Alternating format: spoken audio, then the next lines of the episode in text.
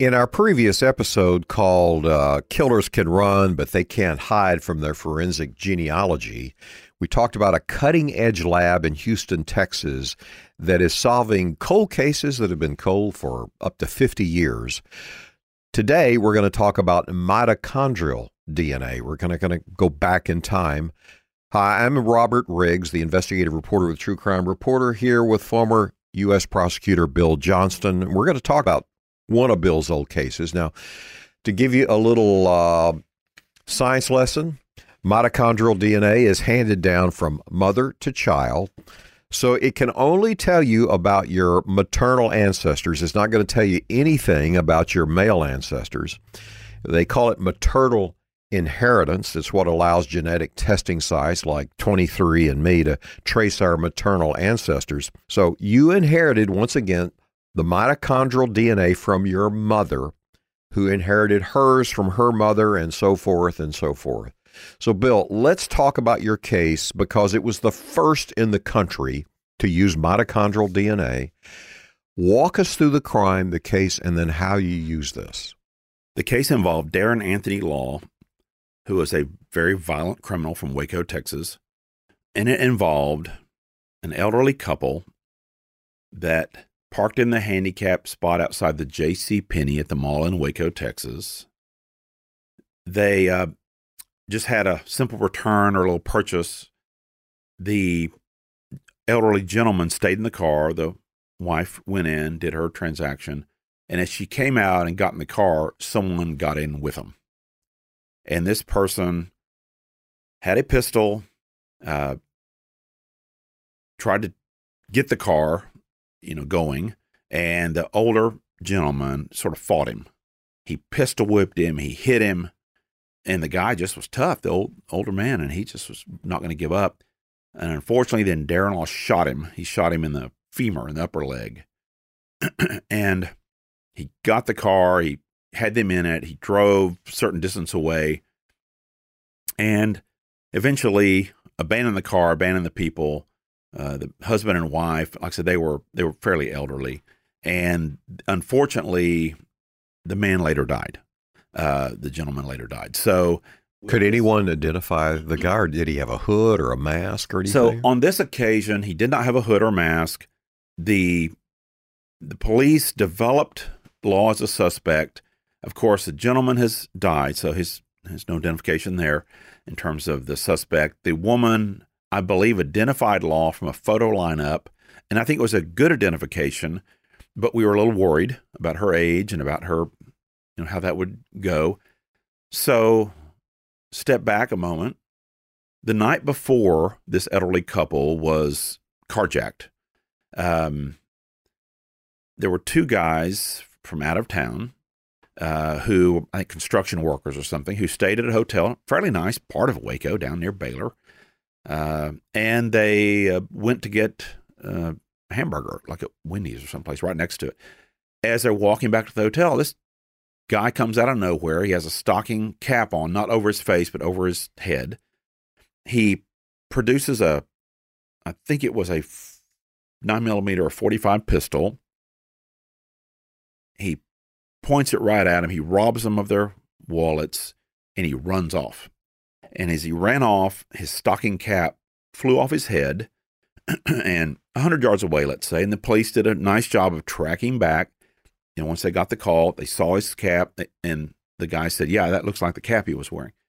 And so now we have two events within 12 or 14 hours. Similar. Similar events with a very similar firearm. Uh, the description of the firearm was exact. And so that police department knows a lot of the real bad guys around, and and uh, it sounded like law. They they thought it was this guy law, and so uh, we started knitting the cases together. Now the the carjacking case, there was a new federal law at the time.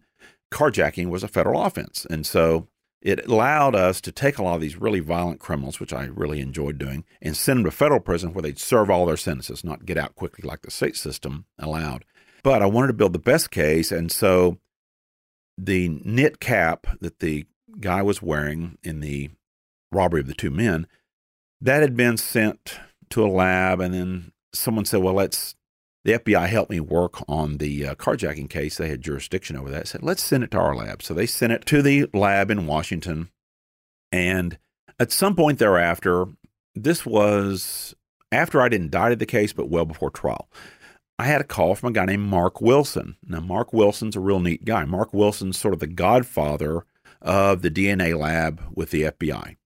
Uh, he was highly respected, he was a scientist and he really was uh, out there on the edge of what was being done with DNA. And so he had a funny question. He said, "I have met you, you know, Mr. Johnston, uh, but I understand you're working this case, and this is an important part of it. Would you be interested in doing something new?" And I said, "Well, course. What is it?" And he said, "Well, we did find a few hairs in this cap. There's no root." I was like, "Okay." And I, I had very little clue about DNA and its use and how they get it. And he said, "But." uh, we're developing a database, we're developing some techniques to use mitochondrial DNA. He said, hair without a root, you're not going to find nuclear DNA. And I learned later that scientists that work on this sort of stuff, they the DNA is normally held in the nucleus of the cell. They put a substance in the uh, mix and it breaks down the cell wall and they flush the DNA from the nu- nucleus and they replicate it and they can well, he said we can do the same thing with the mitochondria, and I remembered from from biology. Well, that's a energy, little energy producing yes little engine of the cell, and he said we can break that down, we can flush that, and we've learned how to do that, but we get this mitochondrial DNA. But he said problem is I've never had a case on it. We we have the data, we know it works, but you might face a situation where the judge doesn't allow it because it's too new. And I said, let's try. And so he did the work. He said, based on our data so far, this is your guy. This is this Darren Law guy. This is from what we can gather based on the mitochondrial. And so I told the defense attorney, here's what we have. I didn't make a big deal out of it one way or another. I just said, we're going to intend to use this. He looked at the science. The defense attorney didn't really have a problem with it. I mean, he he may have raised a question. The federal judge heard the expert's testimony and he was like, science hey, let's do it. So we tried the case to a jury and put on the evidence that I described, and the jury convicted Law. Now, I had gone a month before to the Justice Department for a hearing on whether or not we could get the death penalty on Darren Law. Darren Law had a very violent history. Very, he was a he was chronically a violent criminal, and I wanted to get the death penalty because he killed this man during a robbery. Um, and I was not not allowed. The Department of Justice was very cautious at that time about death penalty. So we tried the case anyway. We got a mandatory life, federal life sentence, which means, you know, real life. And so that's how we did it. But I learned a lot about from Mark Wilson about not just the science of it, but about also how to how to work with something new, but but don't be afraid of it. And that's how it went. So for our listeners, I want to explain why you didn't turn it over to the state prosecutor for a death penalty case or capital murder. And it that was the time period where people were getting out pretty short sentences in Texas. They'd be sentenced for a long sentence, but then this it was a revolving door prison system. You'd look up a few years later, whoops, they're out. That's right. You know, we in the state system, they were not looking to do capital cases unless they were very notorious. Uh, it's very expensive for them to do and were it not to be capital, and the gentleman died a few days later, that wasn't a problem, but it took a little bit away from the did he intend to kill him or just injure him because he shot him in the leg? The state didn't was not really interested in the case. And so I took it federally and was glad to, but like you said, I knew that a life sentence federally meant they would never get out, not it would turn into a 15 year sentence like state. And so did you have to take the DNA swab from him to match the uh, Yes. Inheritance from his mother. Yes, we wrote a we wrote a search warrant to have his mouth swabbed, and they did so. And I don't recall what else they did in furtherance of that, but uh, that was all provided to the FBI laboratory, and the DNA shop there was like, "Yep, we have all we need. Let's do the tests," and it came out very, very favorably. All right. In a moment, I want to pick this back up and talk to you about the presentation of this kind of new technology and science to a jury.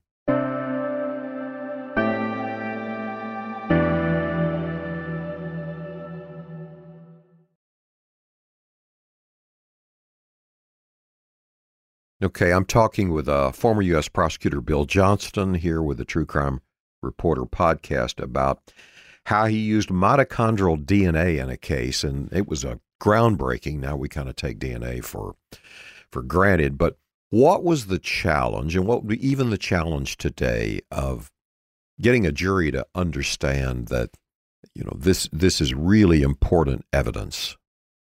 That's a great question. So, to me, the step be, behind that is actually the judge. So, first, the judge, because um, judges are like any other folks. Some are really brilliant, some are not really brilliant. Mm-hmm. Some are have a scientific background. Some are you know cowboys. They don't know anything about it and don't care to know anything about it. So you first need to convince the judge. There's a there's a challenge that can be made to scientific scientific evidence called the Daubert or Daubert Daubert challenge, and that challenge says, is the science credible? And the challenge to DNA, there have been hundreds and hundreds, if not thousands, of challenges to DNA. The science isn't valid. And then over years, the courts have said it is valid. And the Court of Appeals said it is valid. The Supreme Court said it is valid. So with mitochondrial, so now we're in a new area. First step is try to convince the judge, try to be open with the judge about it, have him understand it. In our case, I had a federal judge who was very bright, who was interested in science, mm-hmm. interested in everything and he listened to it. It was it just made sense, and it was an extension of DNA. The DNA wasn't you know this wasn't the first DNA case. It was just the yes first federal mitochondrial DNA case. So he got that. So once you get the judge on board, then he's not a skeptic, and that that's helpful with the jury. And then with the jury, again, the jurors are a mixed bag of in in Central Texas, for instance, we have ranchers, we have bankers, we have military from Fort Hood, we have, uh, you know, stay at home moms and dads. So you'll have a good mix of it. So you don't want to offend a jury by talking down to them. Right.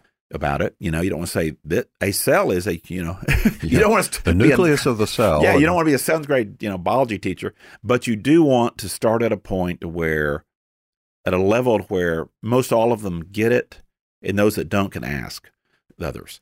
Um, and so that's part of it. Not dumbing it down too much, but not being smart aleck either and acting like they know everything. And that that's accomplished through, in, in my experience, talking to your expert witness ahead of time. And most of them are really great. Most of the, particularly the federal labs, yes, they've done it many, many times. For instance, the first case I ever had where handwriting was an issue. I had a guy named Gregory Floyd, and Gregory Floyd was sometimes said, uh, referred to as the greatest handwriting guy in the world. He was Secret Service's top guy, and he was he testified all over the world. But one of the reasons he was so great, I'm just talking about experts mm-hmm, and juries mm-hmm. here, is that when you got Gregory Floyd in front of a jury, and you and I asked the question in a handwriting case, it happened to be a drug case where the drug the methamphetamine formula was handwritten. So I had Secret Service come down and talk about this, try to put it to the uh, the chemist. So Gregory Floyd asked, turned to the judge after I asked a question, something like, "Tell us how one can be identified based on their handwriting." Simple question. And Gregory Floyd said, "Your Honor, may I step down in front of the jurors?" Well, sure. And so he hopped down, got right in front of the jurors, and he had a little uh, board. And the board had what looks like what we all saw in first and second grade, which was the numeral and letter chart that went around the top of the room where you saw how to make an A and a B and a C and a D, mm-hmm, a big mm-hmm. A, a little A. Yeah. And he had something that looked a bit like that. And he said to the jurors, Now, when we're all first in school, we talk just like yeah. when we're first in school, we learn to write by looking at an example. And he talked about that. Then he said, but over time, we all stray from the example and we our handwriting looks different. And here's how the different ways it looks different. And he the jurors just ate it up, just perfectly understood how handwriting becomes unique over time. It just does. So similarly, this federal DNA lab guy, he was used to it. He knew how to talk to jurors. So he hopped down and he explained he explained about the cell and the DNA and how the science of it and and you know, again, not talking down to the jurors, but just explanatory. And he was excellent. And so I think that the way to have a jury understand these sorts of things is not to presume too much as if they know it all Mhm. and not to also talk down to them. And it, and if you work with your witness ahead of time for 10 minutes or 5 hours depending on what they need, they'll do it. They'll get it. But that's how that's a long answer to say I think that's how we did it. What was the reaction of the killer when he suddenly realized that uh, the genes from his mother were nailing him for the crime? he kn- knew pretty quickly in that case he was in really big trouble because we had tied the two cases together. First of all, so we two separate acts, ten miles apart, twelve hours apart.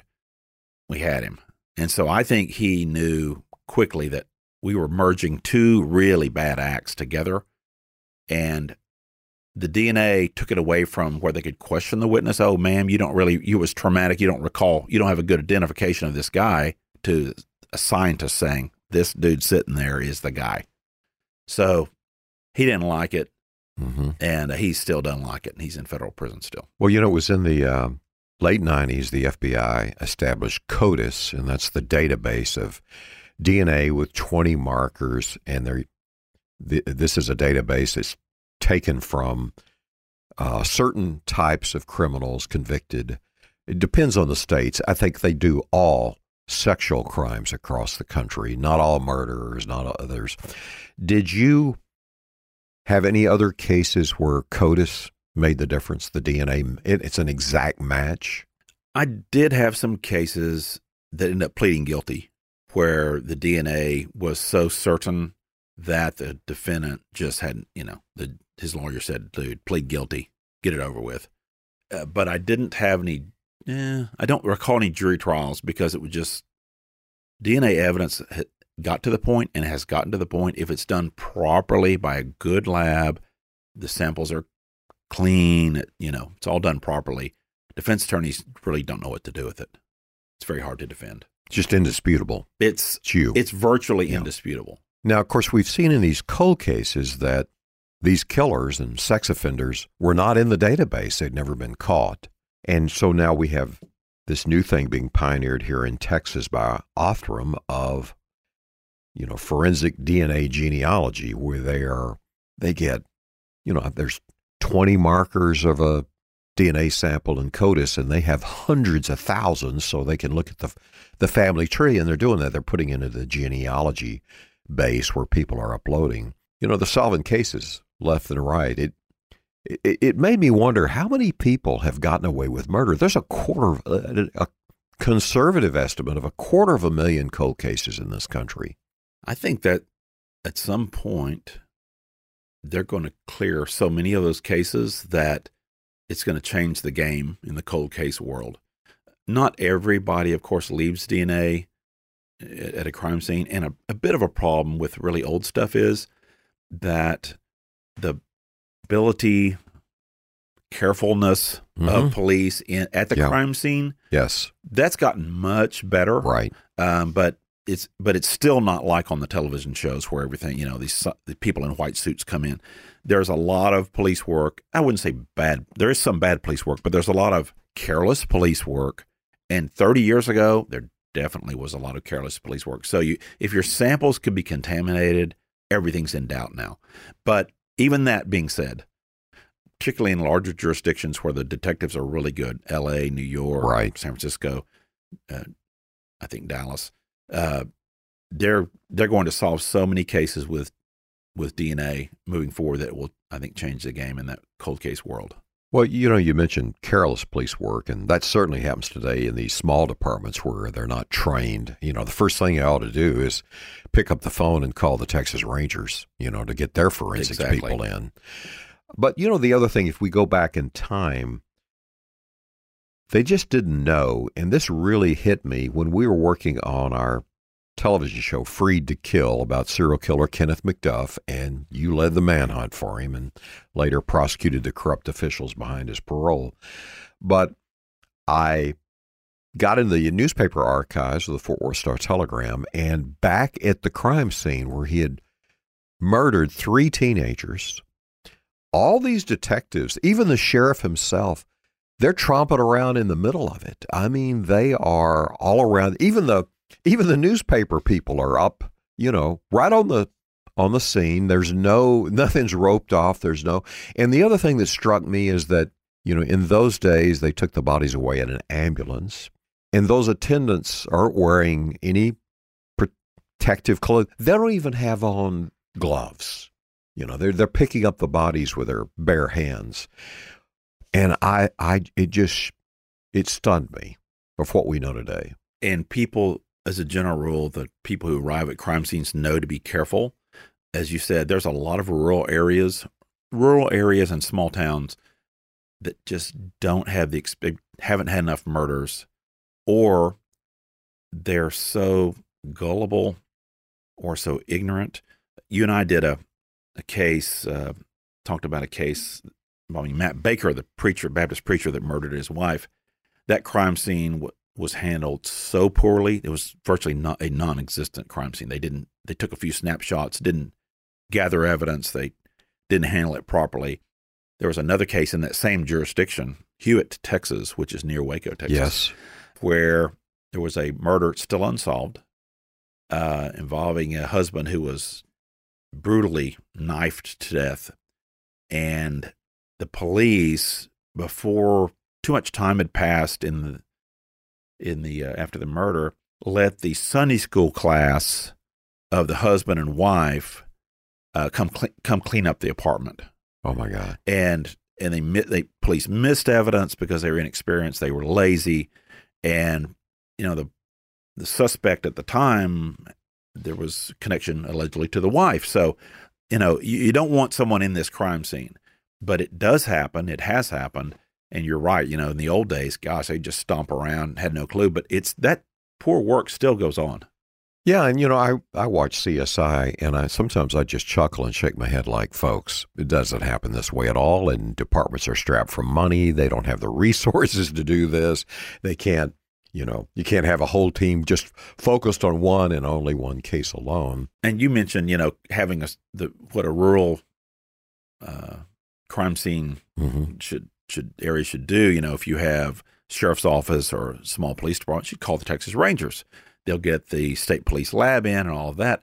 Well, in the cases we mentioned, the Baptist preacher case and that one I just talked about about that knifing, they they didn't want the Rangers in. You know, they, they, they didn't the police department was so they got, insecure. They got their egos in it. Oh yeah, and that happens. They it happen. I have another case in West Texas that I've looked at recently where they just aren't looking to have the Rangers involved because they don't want someone knowing how bad they are, and they don't want someone else to get credit for solving it. That happens all the time too. So. So, you know, we've seen the cases of abductions where family members became the advocates and really pressed in the news to, for the detectives to get out there and beat the bushes. Do you have any advice if, you know, for crime victims' families and it was a small department and you don't feel like it? What do you do? Can, can they pick up and call the Texas Rangers themselves or some other or criminal organization to get involved? Yes, I we I do this sort of work in my law office. Uh, we actually do private, for lack of a better term, private investigations private prosecutions of these cases because sometimes there's no one else to do it and you can't get the police to do anything. And what we have done is we have gotten some great, you know, forensic people, mm-hmm. try to work it sort of from a distance. It's hard, much harder to do privately, but try to work it from a distance. And then once we gather enough evidence, we try to turn it over to the ranger service or the local police or the district attorney. But there's not there's not a lot of places to go. So the problem is, yeah, if you have a uh, victim's family and they don't aren't satisfied if they can't go through that that agency, they can try to go to the state police wherever they may be, or the federal law enforcement if there's a way to do that, or try to get someone to privately look into it. But it's it's tough because you get stonewalled and sometimes they just never get answers. And so when they do reach out to another agency, what's the best way? I'm I'm thinking they need to have something that's pretty well written and explains things too, so that after they talk to them, they have something to leave that will drive home the point of what's wrong. That's right. Yeah, something something that's articulate that doesn't just sound like a mourning or mad family Right. because they hear a lot of that. But you want something that you really want something. That's what we try to do when we privately look into these things.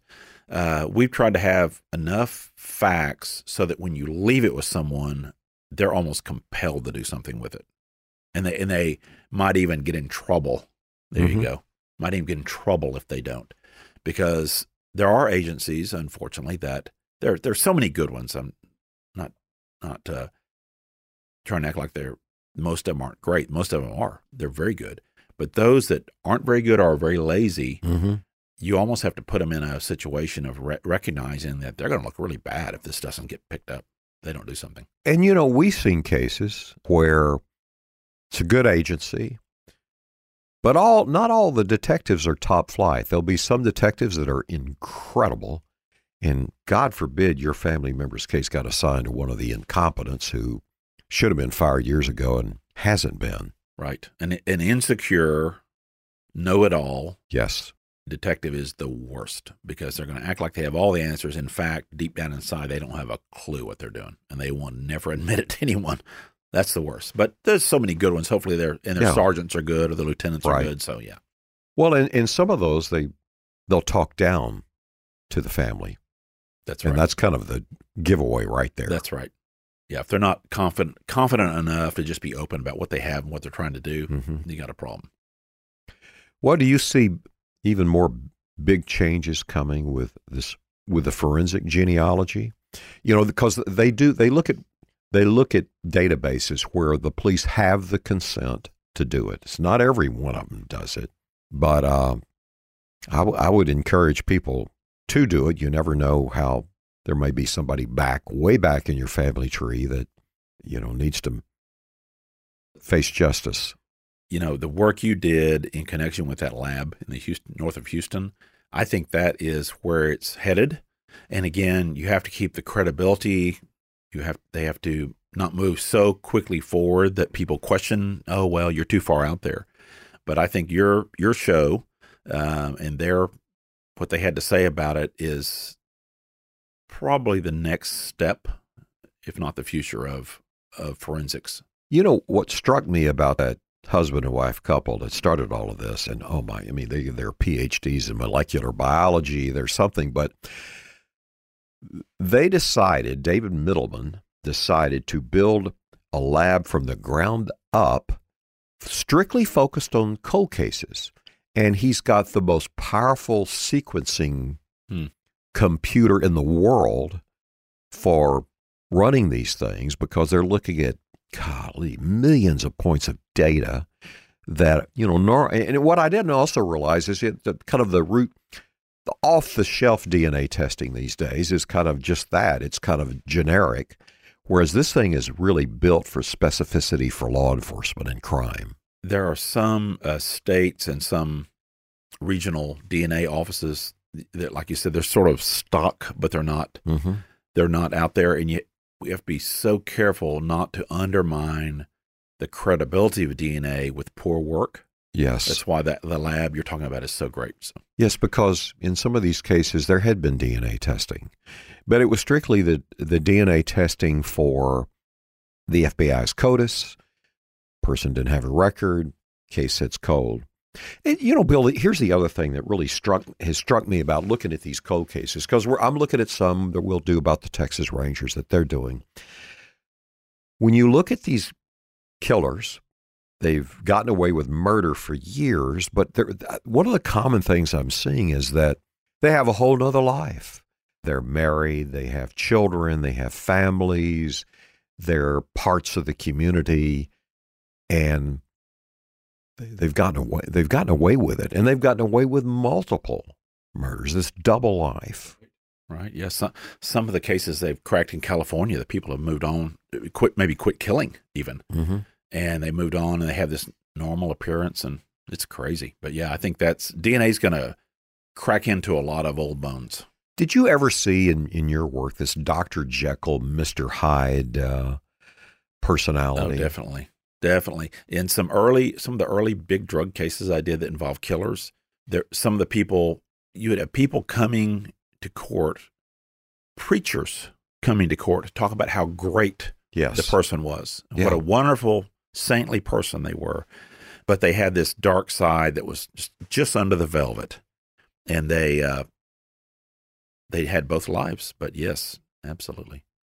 And I, I've covered cases that way where, yes, the preacher, the best friends, they come in and it, uh, you know, he's he's a good man and all, all of this, and uh, I'm sitting there knowing really the facts, the horrible facts of the case, and you just kind of wonder the what in the world is going on in the offender's mind that he's been able to fool his family, his spouse, his his minister. I had a case. I'm trying to think which one it was. I don't think it was Darren Law, the one we talked about, but it was. It may have been, but it was a case where murder had taken place. Maybe, maybe in one of the bombing cases. I don't remember. And I remember I trying to think in my final argument. Gosh, what can I say that? And I found a an Old Testament Bible verse that said something like, "Who can know the darkness of the heart of man? Only God can know." Something like that. Mhm. But it's so applicable to what you're talking about. There's a darkness that exists in people, or particularly some people, that no one knows about. Well, I really kind of think that darkness is uh, what drove both of us in our careers to expose the darkness. And I think on our listeners, they're fascinated by the darkness of wondering is there somebody uh, in line with me at the convenience store, grocery store, gas station, or in my bowling league, you know? So, hey, in closing, I, there's one thing I did want to note uh, about the lab that we did in Houston. This cutting, I mean, it's cutting edge, cutting edge technology. They even have a classroom there where once a week they've got law enforcement coming in from around the country to learn where they're teaching this. But you and I both have a lot of experience with the Texas Rangers. You used them in your investigations. I, I've covered them. And they said that of all these agencies, it is the Texas Rangers that were there first, wanting to use the technology, wanting to learn about the technology, uh, how open they are, and how dogged they are in the pursuit of these cold cases. I, I just think that day in, day out in Texas, particularly in the rural areas, but also in cities, um, the folks that can really work a homicide case, that's the Rangers in my book. The more I look into their cases and talk to them, there's something about the person. These are unique men and women They of the, they just don't let go. They don't. Yeah. And I think they recruit them looking for that. Right. And they're not all that way, All right. but boy, there are a bunch of them.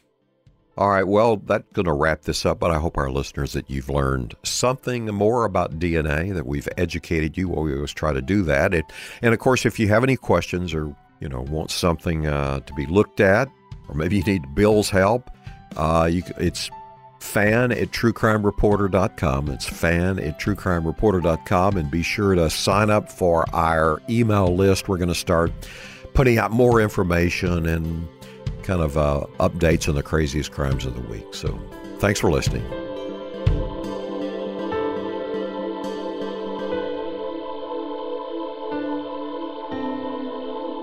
We want to be your favorite true crime podcast. So please recommend us to your friends and leave a review wherever you listen. If you want to receive updates and bonus interviews, join our true crime community at truecrimereporter.com. If you have suggestions or know of a case that we should look into, email us at fan at truecrimereporter.com. This podcast is a trademarked and copyrighted news organization based in Dallas, Texas. You can read more about our news team at truecrimereporter.com. Thanks for listening to our Journey into Darkness.